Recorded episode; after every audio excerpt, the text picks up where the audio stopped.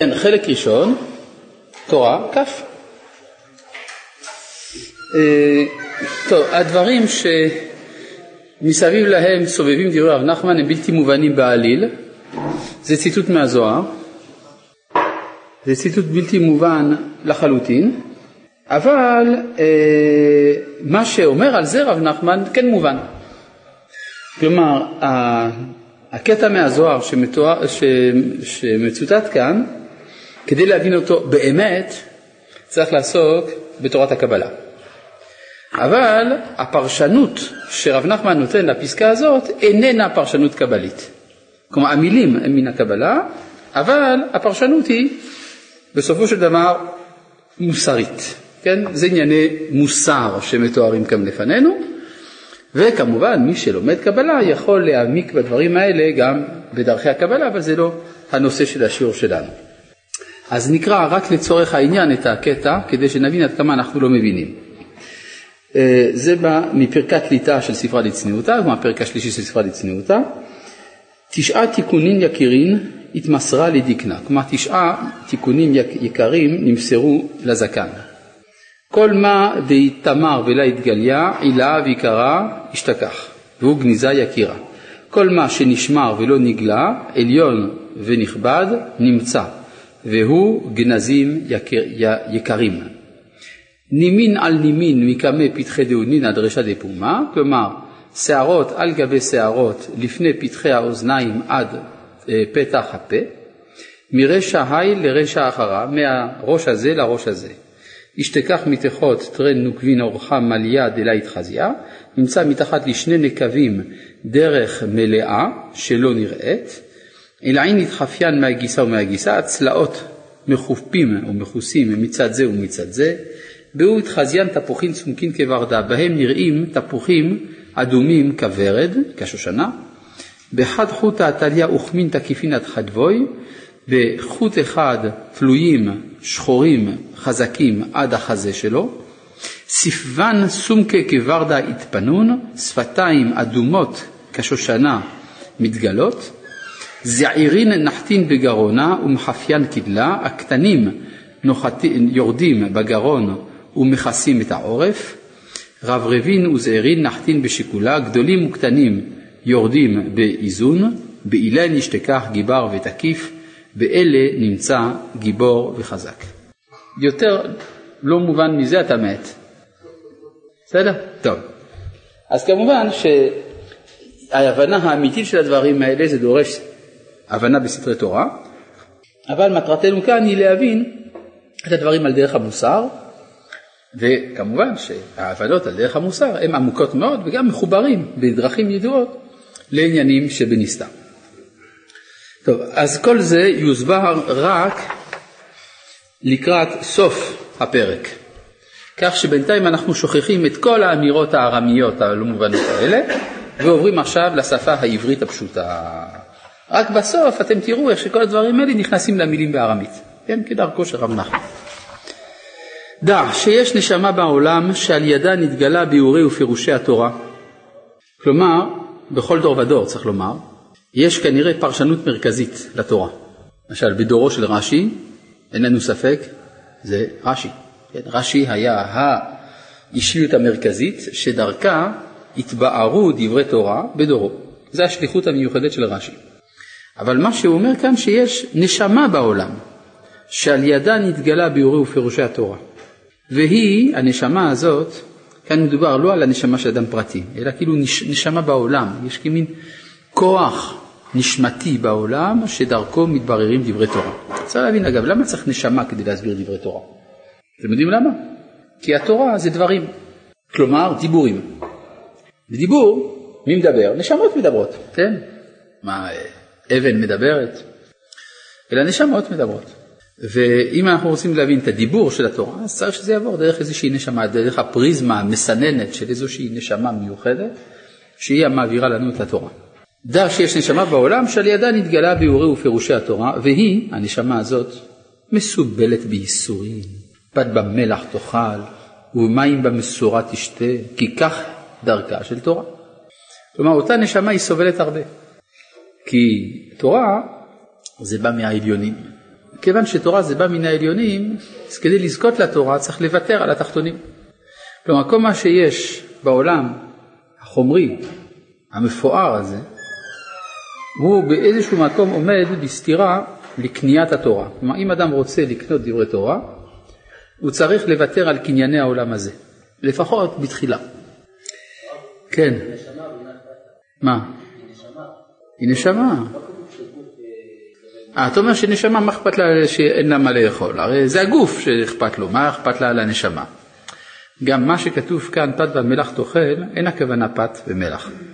זה משל, לאיסורין. יש לה הרבה איסורין, כי גם ביחס לנשמתיות, הרוחניות היא סוג של גשמיות, אז צריך להתעלות מעל לזה, כן? הרי אתה רוצה להגיע לתורה, תורה זה למעלה מן הגשמי, למעלה מן הרוחני גם.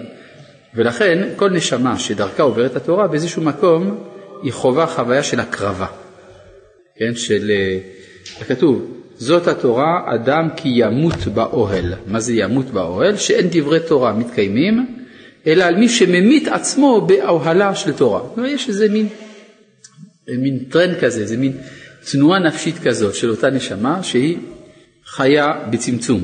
וכל מפרשי התורה הן מקבלים מזאת הנשמה. כלומר באותו דור, מפרשי התורה מקבלים מהנשמה הזאת.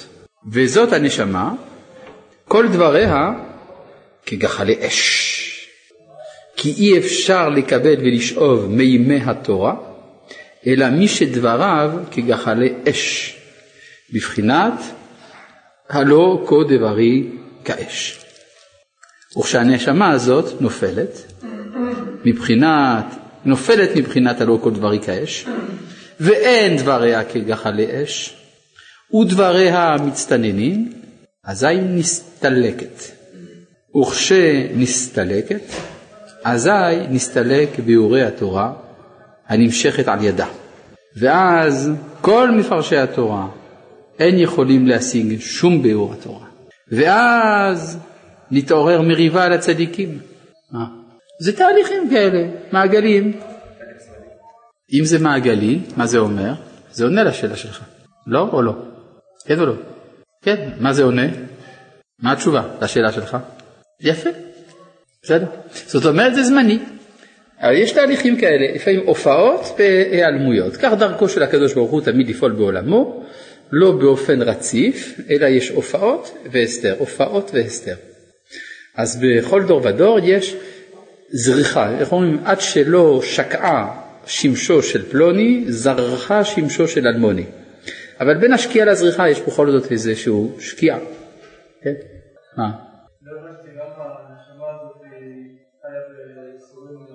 למה נשמה כזאת חיה בייסורים של צמצום?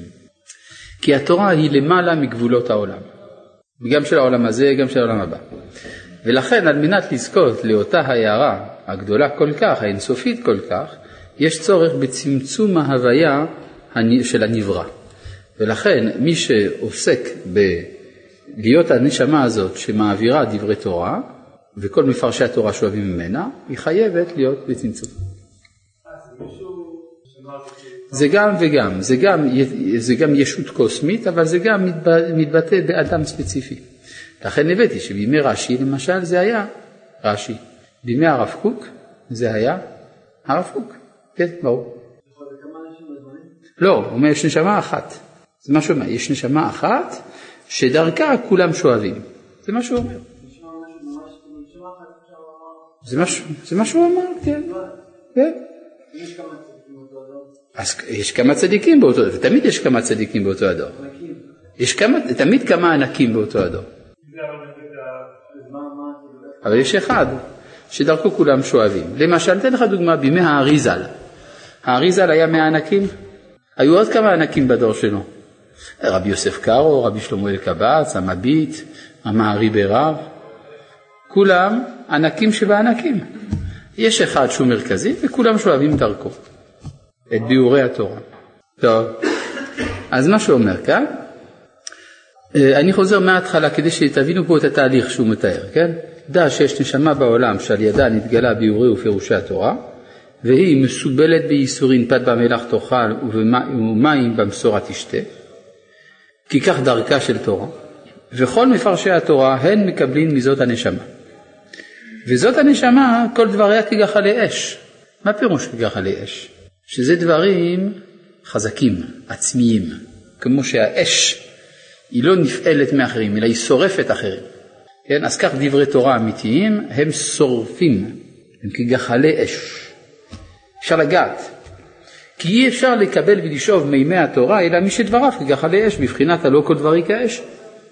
וכשהנשמה הזאת נופלת מבחינת הלא כל דברי כאש, ואין דבריה כגחלי אש, ודבריה נצטננין, אזי נסתלקת.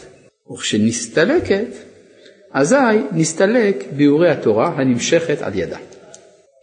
ואזי כל מפרשי התורה אין יכולים להשיג שום ביאור התורה. ואז נתעורר מריבה על הצדיקים.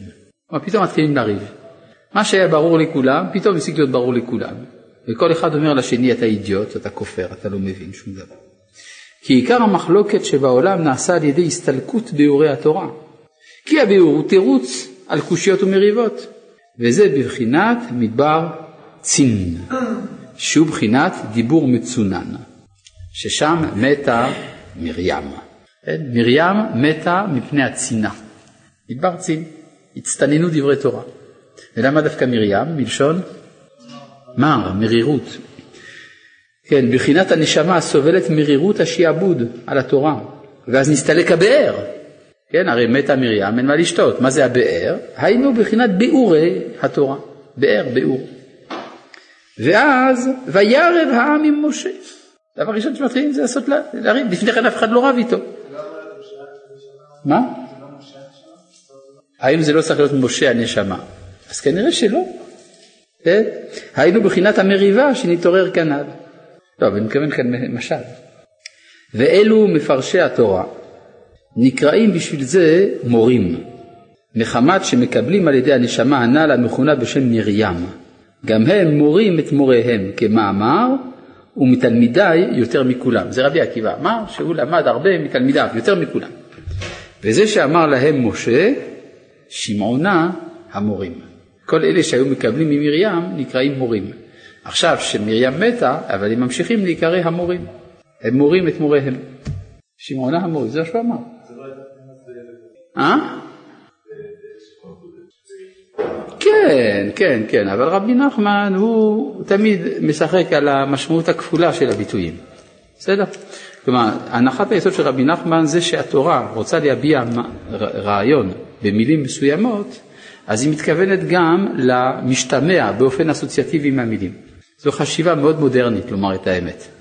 כן, יש אה, בפילוסופיה החדשה יש כיוונים כאלה, קוראים לזה סטרוקטורליזם, שיש חשיבה אסוציאטיבית, שאם אני אומר לך אה, תן לי מלפפון, אני מתכוון גם לטלפון.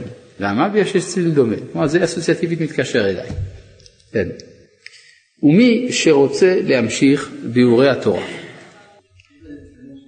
האם יש בזה צדדים שליליים? שאלה, האם יש דבר שאין בו צדדים שליליים? האם אין דבר שאין בו צדדים שליליים ידועים? אין. אין דבר שאין בו צדדים שליליים ידועים. מה? אה, לא הבנתי. נו, אתה חושב שהתורה והשם, איך שהוא נתפס, זה לא גורם בעיות? העיוות התפיסה, זאת אומרת שכל מושג מביא בעקבותיו עיוותי תפיסה. בהכרח. כלומר, ברגע שאני זורק לך איזשהו רעיון, גם אם הוא הרעיון האמיתי ביותר בעולם, לא ייתכן שהרעיון האמיתי הזה לא יגרום גם לבלגן. למה? זה גמרא מפורש, זה, זה מדרש מפורש, שכשמשה כתב כל מיני דברים, הקדוש ברוך הוא אמר למשה תכתוב ככה וככה, הוא אמר, אבל זה נותן מקום למינים לרדות. אמר, הרוצה לטעות יבוא ויטעה. מה זאת אומרת? שהתורה נכתבה מראש באופן כזה שיהיו דברים שיחזקו את המינים. אין מה לעשות. שיהיה, לא, בטוח יחזקו, כי דבר שיכול להיות, תמיד הוא יקרה לאורך זמן. ככה אמרו הפילוסופים. כן. כשהנשמה נופלת, היא נופלת מבחינת הלא כל דברי כאש. מהבחינה הזאת היא נופלת. כלומר, היא יורדת מזה. היא לא מתפקדת בבחינת כה דברי כאש. יש נשמה שהיא אומרת דברי תורה. עכשיו דברי תורה זה צריך להיות גחלי אש. כשזה מפסיק להיות גחלי אש, מה זה הופך להיות? זה הופך להיות אידיאולוגיה. כלומר, יש אנשים שיגידו לך דברים שהם תמיד אמרו, אבל אתה רואה שזה כבר הפסיק להיות חי. סליחה, אני עכשיו מדבר איתו, אם אתה מדבר איתו זה מפריע לי גם, אני לא יכול לנהל לי ככה שיעור. כן, אה, אני אומר, אם, יש לפעמים אנשים שאומרים דברים, שאתה יודע שבשעה שהם נאמרו בפעם הראשונה, זה היה חי, זה היה מלא משמעות. אבל עם הזמן המציאות השתנתה והדברים כבר לא רלוונטיים, אבל האדם רגיל לומר כך. יפה, אז הנשמה הזאת פחות מהירה, כי דבריה כבר אינם כגחלי אש. הרב קוק לא השתנה אף פעם. הרב קוק מת בגלל, שהוא מת. כן, אבל יש המשך. נתקע, כן, נופלת מבחינת הלא דברי כאש ודבריה כגחלי אש ודבריה נסתננין, אזי? ואזי? למה אתה לא קורא את ההמשך? אזי? נסתלקת. וכשנסתלקת, אז נסתלק ביורי התורה נמשכת על ידה, ואז כל מפרשי התורה הם יכולים להשיג שום ביורי התורה. נכון? ככה הוא כותב. אז נסתלקת. טוב. ומי שרוצה, עכשיו בואו נראה, כל זה תיאור של ההידרדרות של אותה נשמה, כן? שהגחלים הפסיקו לת... אה, להיות גחלי אש. זה כמו מנגל של סוף יום העצמאות. זה כבר לא, אולי קצת חם עדיין, קצת אפר, אבל העיקר זה אפר. ומי שרוצה להמשיך ביאורי התורה. עכשיו אנחנו לומדים באופן החיובי. מה צריך אדם שרוצה לזכות לתורה? רוצה לזכות לדברי תורה שכגחלי אש. מי שרוצה להמשיך ביאורי התורה, צריך מתחילה להמשיך לעצמו, כלומר למשוך לעצמו, דיבורים חמים, כגחלי אש, כנ"ל. כלומר דברי תורה לא יכולים להיות דברים קרים, חסרי חיות, צריך שיהיה חי. והדיבור נמשך מלב העליון בחינת צור לבבי. מי זה אה, לב העליון? מה? מה אתה שואל? מה אתה אומר? מה הייתה השאלה? השאלה הייתה, מי, מי זה הלב העליון? יש לך תשובה? התשובה היא, זה הקדוש ברוך הוא. השם יתברך, הוא הלב העליון. והוא נקרא צור לבבי. כן, מה זה צור לבבי? כלומר שיש אה, בגמרא, לא בגמרא, במדרש, מחלוקת רבי אליעזר ורבי יהושע, החוכמה היכן נמצאת. שרבי אליעזר אומר שהחוכמה נמצאת בראש, ורבי יהושע אומר, שהחוכ... אומר שהחוכמה נמצאת בלב. ורבי נחמן הסביר באחת התורות הקודמות שיש שני סוגי חוכמה, יש חוכמה שבראש וחוכמה שבלב. חוכמה שבלב, כשהיא באמת חוכמה ולא סתם רגשנות, היא נפגשת עם הבורא. זאת אומרת, המשכת לדברי תורה זה המשכה מן הלב העליון שנקרא צור לבבי. בסדר? וצריך לשפוך שיחו בתפילה לפני השם יתברך, ועל ידי תפילתו נחמרו רחמי השם יתברך עליו, ונפתח לב העליון. כן, בסיפורי מעשיות של רבי נחמן הוא אומר שלכל דבר יש לב. וגם לעולם כולו יש לב, והלב של העולם הוא קומה שלמה, ואפילו הציפורן של הלב של העולם היא יותר מלובבת מכל לב שבעולם. תראי, בסיפורי מעשיות של רבי נחמן. מה הוא מתכוון? עכשיו, בואו נדייק. כשאמרנו שהלב של העולם זה הקדוש ברוך הוא והלב נפתח, צריך להבין, אין הכוונה לעצמות הבורא, כי עצמות הבורא אין לנו כל השגה שם, אלא הכוונה השפע האלוהי המחיה את העולם, הוא נקרא ליבו של עולם, לב העליון. כי עיקר הרחמים הוא בלב. כלומר, אם אדם מתפלל, אז הוא פתח את הלב של מעלה, הוא לא פתח את הראש של מעלה. ונשפע מלב העליון דיבורים, ועל ידי הדיבור ממשיך ביאורי תורה גם כן משם. ולב הנ"ל, כלומר לב העולם הזה, לב העליון, הוא בחינת סלע, שמשם הדיבור. למה סלע הדיבור? בבחינת מילה בסלע. כן, הגמרא אומרת, כן, שמילה בסלע, שתיקה בשתיים. כן? מילי בסלע משתוקה ביטרן. אז מכאן רבי נחמן אומר, כשאומרים סלע, מתכוונים לדיבור. ולכן מה שעכשיו אתם מבינים את, ה, את הסיפור שם עם משה רבנו, והוצאת להם מים מן הסלע. הכוונה להמשיך דיבורים של תורה, ביאורי התורה שמניגח עלי אש, מן הלב של העולם. זה נקרא והוצאת להם מים מן הסלע.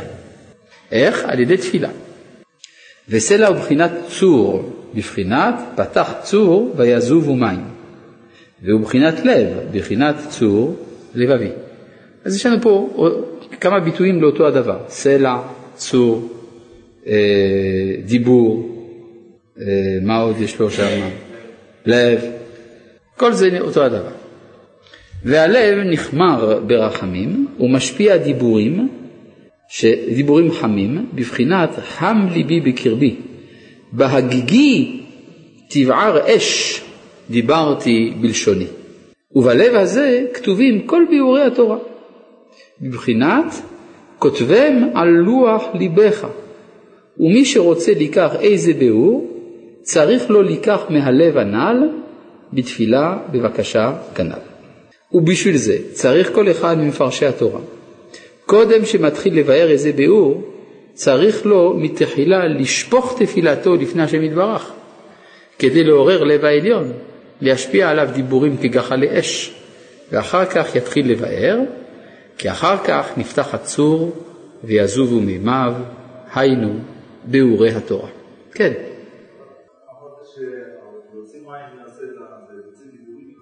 כן. אז אתה שואל, אז אם ככה, למה הוא נהנה של ההכאה בסלע? אז אם ככה אתה שואל, למה הוא נהנה של ההכאה בסלע? זאת השאלה שלך, נכון? אז התשובה תבוא בהמשך. זאת הסיבה שאנחנו לומדים את הטקסט. מה שלפי ידיעתי המוקדמת יש עליו תשובה בהמשך, אני פטור מלהתייחס. בסדר.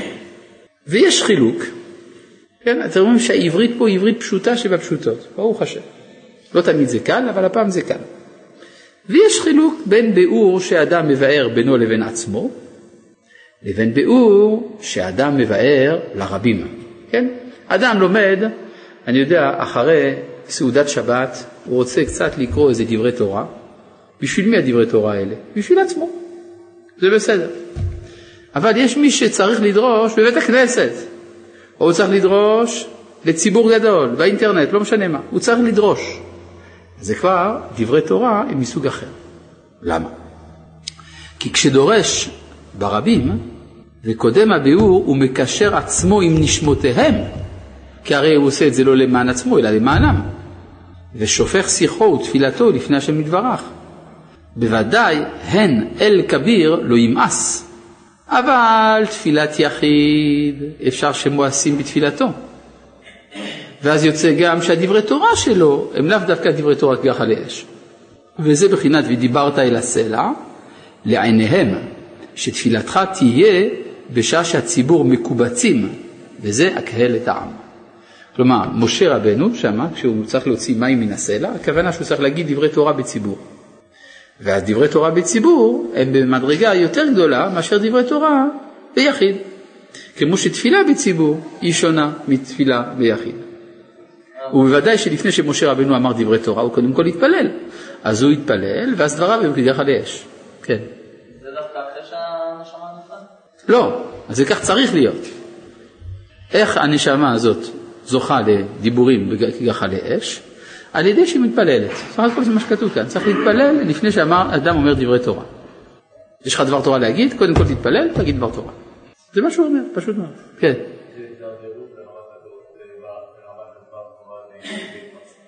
ההפך, דבר תורה לרבים זה יותר גדול. כי זכות הציבור עוזרת בידי הדרשן.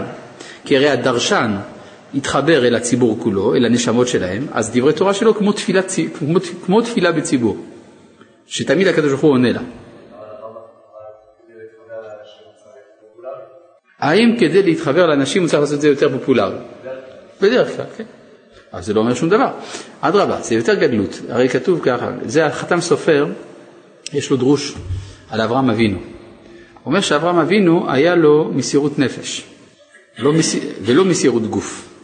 מסירות גוף זה שאדם מוכן למות בשביל דברי תורה, בשביל האמת, בשביל האידאל, לא יודע, זה נקרא מסירות גוף. מסירות נפש זה שאברהם אבינו היה מוכן לוותר על עליות רוחניות כדי לטפל באנשים.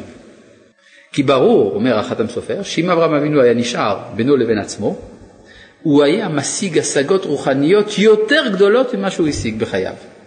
אבל היה לו אידאל של ונברחו בך כל משפחות האדמה. לכן הוא היה מוכן למסור את הנפש, כלומר לאבד חלקים של הרוחניות שלו. בשביל זה. זה אדיר הרעיון הזה, זה אותו הדבר. נכון. אז הפופולריות של דברי תורה היא הכרחית על מנת שנגיע למדרגה היותר גבוהה הזאת. כלומר זה לא ירידה, זה עלייה. כן, מה אתה אומר? רגע, סליחה. לגבי הפופולריות צריך לדעת. פופולריות זה כשהציבור זקוק לפופולריות. אבל כשהציבור הוא גבוה, אז אל תיתן לו דברים פופולריים. אתה עושה ממנו צחוק. הרבה פעמים רואים שאנשים חושבים שאם מדברים אל הציבור צריך להגיד דברים פשוטים. ומשום מה אחר מתפלאים שהציבור נהיה חילוני. יש כנראה איזושהי סיבה. כנראה שלא נתת לו מה שהוא חיכה, מה שהוא ציפה. אז כנראה שהדור שלנו, זה האבחון של הרב קוק, הוא זקוק לדיבורים גבוהים דווקא. כן, מה אתה אומר?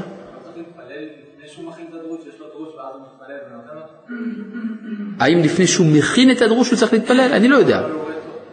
רגע, הוא צריך להתפלל לפני שהוא דורש, זה מה שכתוב. האם לפני שהוא מכין את הדרוש? מן הסתם גם, אבל זה, אבל זה לא התפילה הזאת שהוא מדבר עליה.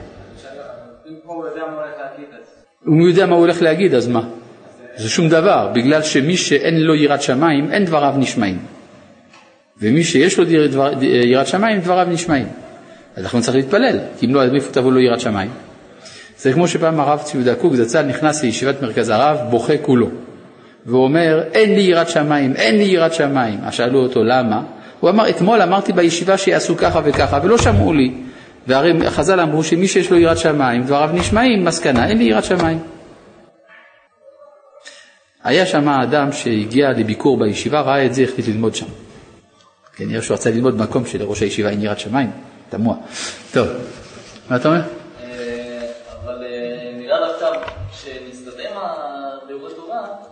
דווקא צריך לעשות את זה כדי למשוך לדברי תורה. פה לא מדובר במצב, סליחה, סליחה, סליחה, פה לא מדובר במצב ההידרדרות. בפסקה א' תוארו כל השלבים של ההידרדרות. פסקה ב', אמרתי, זה reset. בסדר? אנחנו לומדים איך אומרים דברי תורה. תשובה, אדם מתפלל, ועל ידי שהוא מתפלל, הוא זוכה לדברי תורה. זה הכל. מושך כוונה ממשיך אליו. ואז יש לו מה לתת.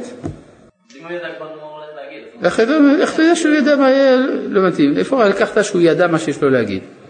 הוא צריך שני דברים, הוא צריך שתי תפילות, תפילה שיהיה לו מה להגיד, ב', אחרי שיש לו מה להגיד צריך תפילה שדבריו יתקבלו ויהיו כגחלי אש, זה שני דברים שונים. יש לו מה להגיד אבל זה לא גחלי אש, מה תעשה? אה?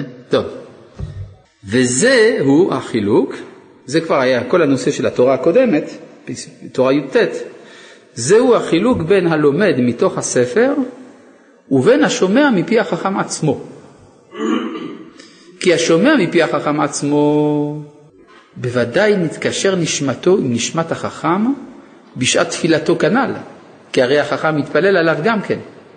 ויש לזה האדם חלק בביאור הזה, כי על ידי התפילה נתוסף קדושה למעלה, וכל תפילה היוצאת מהרבה נשמות היא מוספת קדושה למעלה ומעוררת ביותר לב העליון כנ"ל, ולב העליון שופך מימי הביאור ביותר, הכל לפי רוב האנשים כן יותר קדושתו. שמעתי פעם אומרים שמי שמלמד יותר ממאה אנשים ביחד, ברכותיו מתקיימות. כן, כך אמר לי פעם הרב דב ביגון, ולכן הוא נותן ברכות לכולם וזה מתקיים, שמתם לב? טוב, אה, בבחינת ואתה קדוש יושב תהילות ישראל. על ידי תהילות ישראל נתוסף קדושתו. כלומר, איך אתה קדוש? כי אתה יושב תהילות ישראל. גם כל אלו האנשים העומדים בשעת הדרוש. עכשיו, יש פה עוד נקודה נוספת. אלה שבאו לשמוע את הדרוש. נכנע רשעותם על ידי הטוב שבחכם הדורש. כן, כלומר, זה מכלה. החכם דורש, אז כל הרע שהיה בנפש מתמסמס. ולפי ההכנעה, כן נכנעים האויבים. כלומר, לא רק הרע שבנפשות, אלא האויבים שמבחוץ. היינו הקליפות השוכנים סביב לב העליון, בבחינת זאת ירושלים שמתיה בתוך הגויים, והיא לב, בבחינת דברו על לב ירושלים. ירושלים היא לב. וזה בחינת, אני חושב שהכל ברור, נכון? אני ממשיך כי אני חושב שהדברים ברורים. וזה בחינת מטה. שאמר הקדוש ברוך הוא למשה, קח את מטך והקהל את העדה. מטה זה בחינת ממשלת וכוח הצדיק. כן, מטה זה מלשון הנהגה. שנעשה על ידי עבודתו, שעל ידו נכנעים כל האויבים, הן למטה הן למעלה. וזהו מטה עוזיך ישלח השם מציון. היינו המצוות ומעשים טובים שהם ציונים לדברים עליונים, שמהם נעשה מטה עוז להכניע אויבים, כן, כן, מטה עוזיך, ההנהגה שלך ישלח השם מציון, ציון ציון, כלומר המצוות, וזה רדה בקרב אויביך, מה? שהם, שהמצוות מעשים טובים הם ציונים לדברים עליונים, הוא כותב את זה. אה, זאת אומרת שהמצווה איננה מסתכמת במעשה, אלא היא רומזת לדברים עליונים, נכון? כידוע. שמהם נעשה מטה, הרי זה, מאיפה למדנו שצריך לקיים מצוות בגלות? שנאמר, הציבי לך ציונים, נכון? זאת אומרת שהמצוות נקראות ציונים, גם בגלות. כלומר, הציבי לך, למרות שאת יוצאת לגלות, הציבי לך ציונים. זאת אומרת שהמצוות נקראות ציונים. וזה שמהם נעשה מטה עוז להכניע אויבים, וזה רדה בקרב אויביך. זה המשך הפסוק. נמצא, מי שהוא אצל החכם בשעת בור התורה, נמצא שנכנע הרע שלו כנ"ל. כלומר, יש פה שתי מעלות בזה שהאדם לומד מפי החכם ולא מפי הספר, שכשהוא לומד מפי החכם הוא מתחבר אל נשמת החכם, ואז יש לו, בגלל שהחכם מתפלל אליו, הוא מתקשר אל נשמתו, ואז יש לו חלק לשומע בביאורי התורה של אותו חכם. זה מה שאומרים בתפילה, ושים חלקנו עמהם. ודבר נוסף, זה מכניע את הרע. הרע שבו נעלם. וזהו שפכי כמים ליבך נוכח פני השם. למדנו כל, הפ... כל התורה הקודמת, תורה י"ט, הייתה להסביר מה ההבדל בין פנים אל פנים לבין אחור באחור. וכאן הפנים אל פנים זה תורת אמת, כלומר תורה שמגלה את האישיות, את הרצון. פני השם זה בחינת ביאורי ודרושי התורה, כמו והדרת פני זקן. זקן זה הדרת פנים. כן, בבקשה.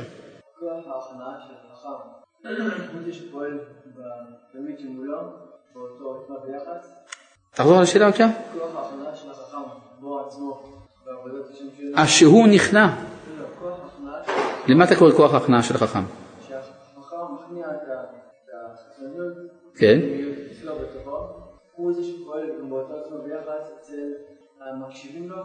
יכול להיות, אבל זה לא בדיוק מה שהוא אומר. הוא אומר, הוא אומר דבר פשוט, שדברי תורה עניינם להכניע את הרע, כן? האש מכלה. אז אם התורה היא בבחינת גחה לאש, אז היא מכלה את הרע שבשומע. זה מה שהוא אומר. הוא לא קושר את זה דווקא למה שמתרחש בתוך החכם, כלומר לפחות הוא לא אמר את זה פה. זה יכול להיות, אבל הוא לא אמר את זה, אז אני לא יכול לדעת. אני מאוד מצומצם ומוגבל. מה שכתוב אני יודע, מה שלא כתוב אני לא יודע. זה גם מזל שמה שכתוב אני יודע. יש כאלה שגם זה לא. טוב, אז מה שהוא אומר, כמו, אז מה זה פני השם? זו הנקודה המרכזית פה בכמה מהתורות, ההדגשה של ההבדל בין פנים לבין אחור. וזהו שפכי כמים ליבך נוכח פני השם, פני השם זה בחינת ביאורי ודרושי התורה, כמו והדרת פני זקן, זקן זה הדרת פנים, כן? והדרת פני זקן. אז לפני, לזקן יש פנים מהודרות. זאת אומרת שהוא קורא את הפסוק. כלומר, זה שיש חיוב של והדרת פני זקן, זה בגלל שיש הדרת פנים בזקן. והם שלוש עשרה תיקוני דיקנה. טוב, זה ביטוי כבר לקוח מהזוהר, שהזוהר אומר שיש 13 תיקונים של הזקן. נכון, בהתחלה הוא הביא פסקה שבה כתוב תשעה, אבל הזוהר תמיד מדבר בכל מקום על 13 תיקוני דקנה. מה זה תיקוני דקנה? יש זקן של מעלה. מה זה זקן של מעלה? לך תבין על מה מדובר. באופן כללי, נגיד שזאת החוכמה. חוכמה של מעלה קוראים לה דיקנה. ויש 13 תיקוני דיקנה. מי אמר שצריך לתקן משהו שם? משהו שבור שצריך לתקן אותו? כנראה שיש משהו שבור, אבל כל זה שייך לתורת הסוד, אנחנו לא יכולים כאן לבאר את זה. אבל דבר אחד ברור, שמשהו, מה שאנחנו יכולים להבין בחוכמה של מעלה, נמצא גם בהדרת הפנים של הזקן. זה נקרא 13 תיקוני דקנה, והם 13 מידות שהתורה נדרשת בהם. שצריך לשפוך שיחו ותפילתו קודם שממשיך ביאורי התורה כנ"ל. לכן כתוב, שפכי כמים ליבך, כמה להתפלל, נוכח פני השם, כשאתה רוצה להמשיך תורה של 13 מידות שהתורה נדרשת בהן. וזהו, ויפלו על פניהם כששמעו המריבה. הרי מה כתוב שם? כל העם ניגש למשה, מתחילים לריב איתו. למה רבים איתו? בגלל שנסתלקה מרים. נסתלקה מרים, אז אותה נשמה מרירה, שמכוחה נמשכים ביאורי התורה בעולם, אותה נשמה מרירה כבר לא פועלת, לכן ביאורי התורה נעלמים, ולכן מתחילה מריבה על הצדיקים. אז מה צריך לעשות? להחזיר את הפנים, נכון? לכן, וזה, כשמשה אה, ואהרון שומעים את זה, זהו ויפלו על פניהם. כששמעו המריבה, הבינו שעל ידי ביאורי התורה, שמבחינת פנים כנ"ל, מחמת הנפילה הנ"ל, מחמת זה התחילה מריבה. כלומר, ויפלו, למה הם נפלו? בגלל פניהם, בגלל שהפנים נעלמו, כן. אפשר להגיד שהספק נולד מזה שכבר אין נדרת פנים? מה שהספק נולד כשאין נדרת פנים, נכון, בדיוק. לא, תורה של פנים. כשאין תורה של פנים, כשאין נדרת פנים, זה אותו הדבר. כן, הרבה פעמים רואים שאנשים שנמצאים אצל צדיקים גדולים אומרים, היו לי שאלות, ראיתי את הפנים שלו, אין לי שאלות. כן, זה קורה. אז זה, זה כנראה בא מהנקודה הזאת. כן, מה אתה אומר? אז התחילו לריב עם משה. כן, אז ההזרמה של ביאורי התורה הפסיקה, ולכן התחילה מריבה על הצדיקים, על משה ואהרון. לכן מרים היא זו שנתנה את ביאורי התורה. היא לא נתנה את התורה, היא נתנה את ביאורי התורה. מה? אז למה זאת הייתה מרים? נכון, נו. נסתלקה אותה נשמה, אין יותר ביאורי התורה. לא, היא לא הייתה נשמה יותר גדולה ממשה ואהרון. משה ואהרון נתנו את התורה, והיא נתנה את ביאורי התורה. פעם רביעית. בסדר? טוב. מה? מה לא בסדר? כן, אבל עד ש... אז אתה אומר, אחרי שמתה מרים היה צריך להיות עוד מישהו. עוד לא התגלה.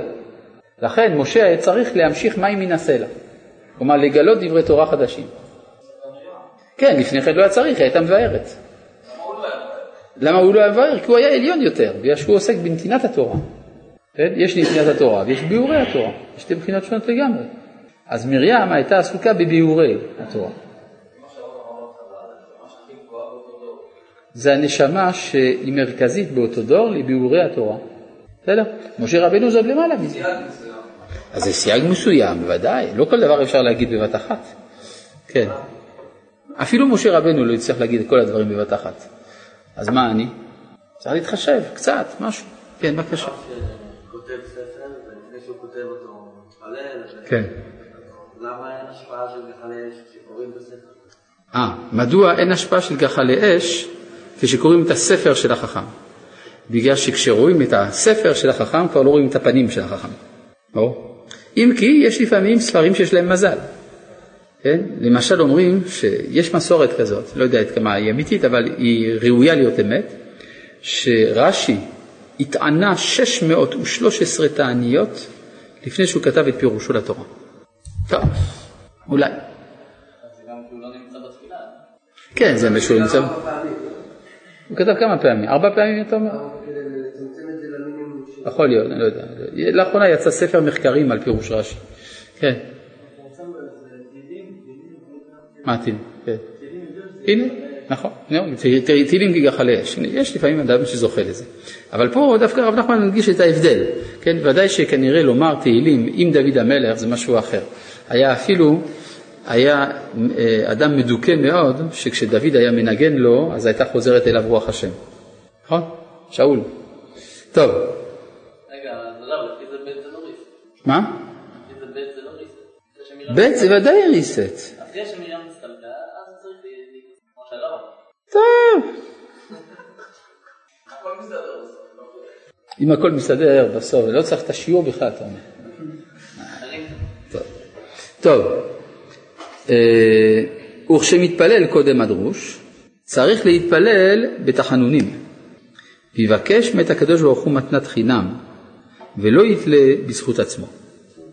אף על פי שעכשיו נתעורר מטה עוזו של עבודתו. כן? כלומר, עכשיו הוא צריך לתת דרוש. אז דווקא הוא צריך התנשאות מסוימת. כי אם הוא לא יתנשא, אז לא ישמעו לו, לא, אז אומרים, אדרבה, לא. זה לא העוז של, שלך, אין זה המטה כדי להתגאות, אלא כדי להכניע הרע שבעדה.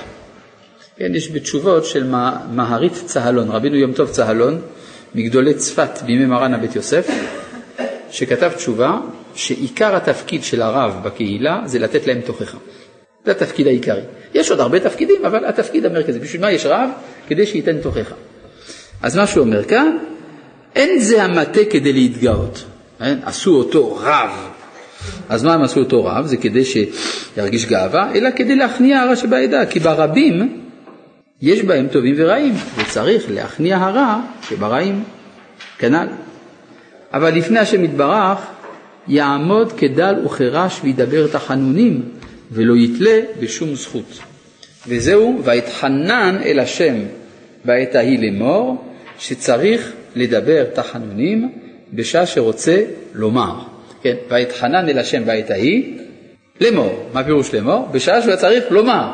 אז הוא התחנן, לפני שהוא אמר, הוא התחנן לפני השם. היינו קודם הדרוש. וזהו טעות שטעה משה. שהקדוש ברוך הוא אמר למשה, קח את המטה והקהל את העדה, ודיברת אל הסלע לעיניהם. מה פירוש הביטוי הזה? שייקח ממשלת עוזו, שיש לו ממצוות ומעשים טובים שלו, והקהל את העדה. כי בשעת הקהל, או הקהל, שיש בהם גם רעים, צריך מטה עוז כדי להכניע רשעתם כנ"ל. אז אם כן, משה הבין שתפקידו לדבר קשות. ואחר כך, ודיברת אל הסלע לעיניהם. אין דיבור אלא נחת, שישפוך שיחו ותפילתו בתחנונים וכדל ובחירה של הסלע. מה זה אל הסלע? היינו לב העליון כנ"ל, לעיניהם דייקה, שיהיה הקהל בשעת מעשה, כדי שיקשר את עצמו עם נשמתם כנ"ל. והוא לא כן עשה, שזכר טובו וצדקתו בשעת תפילתו. הוא התפלל וזכר שהוא צדיק. אז הוא תלה? משה התפלל וזכר בזמן שהוא התפלל שהוא צדיק. אז זאת אומרת שהוא בא בזכות עצמו. שלא ישתמש עם המטה בשביל הקהל, אלא ישתמש עם המטה בשעת תפילתו. וזה בחינת וירם משה את ידו. ידו זו תפילתו. כלומר, הוא הרים את התפילה שלו, במקום להכניע את התפילה שלו. כמו שכתוב, ויהי ידיו אמונה, תרגומו פרישן בצלו, כלומר שמתפלל, שהרים את תפילתו ולא קשר את עצמו עם הקהל. גם הרב קוק, בשמונה קבצים, מסביר מה זה היה החטא, לא, לא, זה בקבצים החדשים, סליחה, מה, הוא, הוא מסביר מה זה היה החטא של הקהת הסלע, זאת הייתה התעוררות בנשמה היותר כללית שהייתה בעולם, לצד של מעט פרטיות. זה החטא שלו. כן. מה? משה הייתה הנשמה היותר כללית שבעולם. זאת אומרת שלא הייתה לו עצמיות משלו. אבל כשהוא היכה את הסלע זה היה רגע אחד של רוגז, כלומר הוא הבליט את עצמו, זה החטא. זה מה שקרה, ואחר רב נחמן אומר זה, וירם משה את ידו. זאת אומרת שהוא הרים את התפילה שלו, ידו זה כינוי לתפילה. כן. שהוא ישתמש במטה עוזו לא כדי להכניע את הרע שבקהל, אלא כדי לזכור את צדקותיו הוא בשעת תפילתו.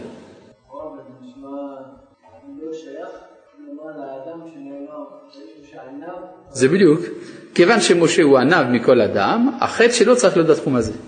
כל אחד, החטא שלו איפה שהתכונה העיקרית שלו. ויח את הסלע במטהו פעמיים, כביכול היכה צור ויעזבו מים, שהיכה לב העליון, כמו שלוקחים איזה דבר בכוח ובאונס, כי בא בכוח מעשיו הטובים. כלומר, הוא בא לדרוש מן הלב העליון, היכה את הסלע. כלומר, הוא בא להכות כביכול בלב של מעלה, שייתן לו את בקשתו. וזהו הכאת הסלע פעמיים. מה זה פעמיים? הכאה אחת שלקח ביאורי התורה בכוח ובאונס, ולא ביקש מתנת חינם כנ"ל. והכאה אחת, כלומר השנייה, כי מי שדוחק את השעה, שעה דוחקתו, כלומר הוא הוכה. כן, הוא הוכה, כלומר יש פה הכאה פעמיים, הכאה כלפי מעלה והכאה כלפי עצמו. שמי שדוחק את השעה, שעה דוחקתו, כלומר זה מסלק אותו מן העולם, ונסתלק קודם זמנו.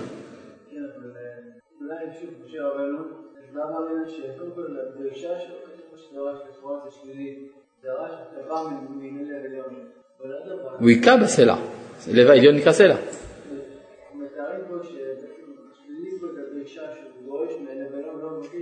כן, הוא תלה בזכות עצמו ולא בזכות הקהל, זה הכוונה.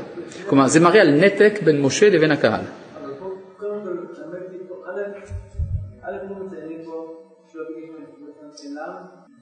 לא ביקש מתנת חינם, אלא מה? ביקש בזכות. כן, נכון.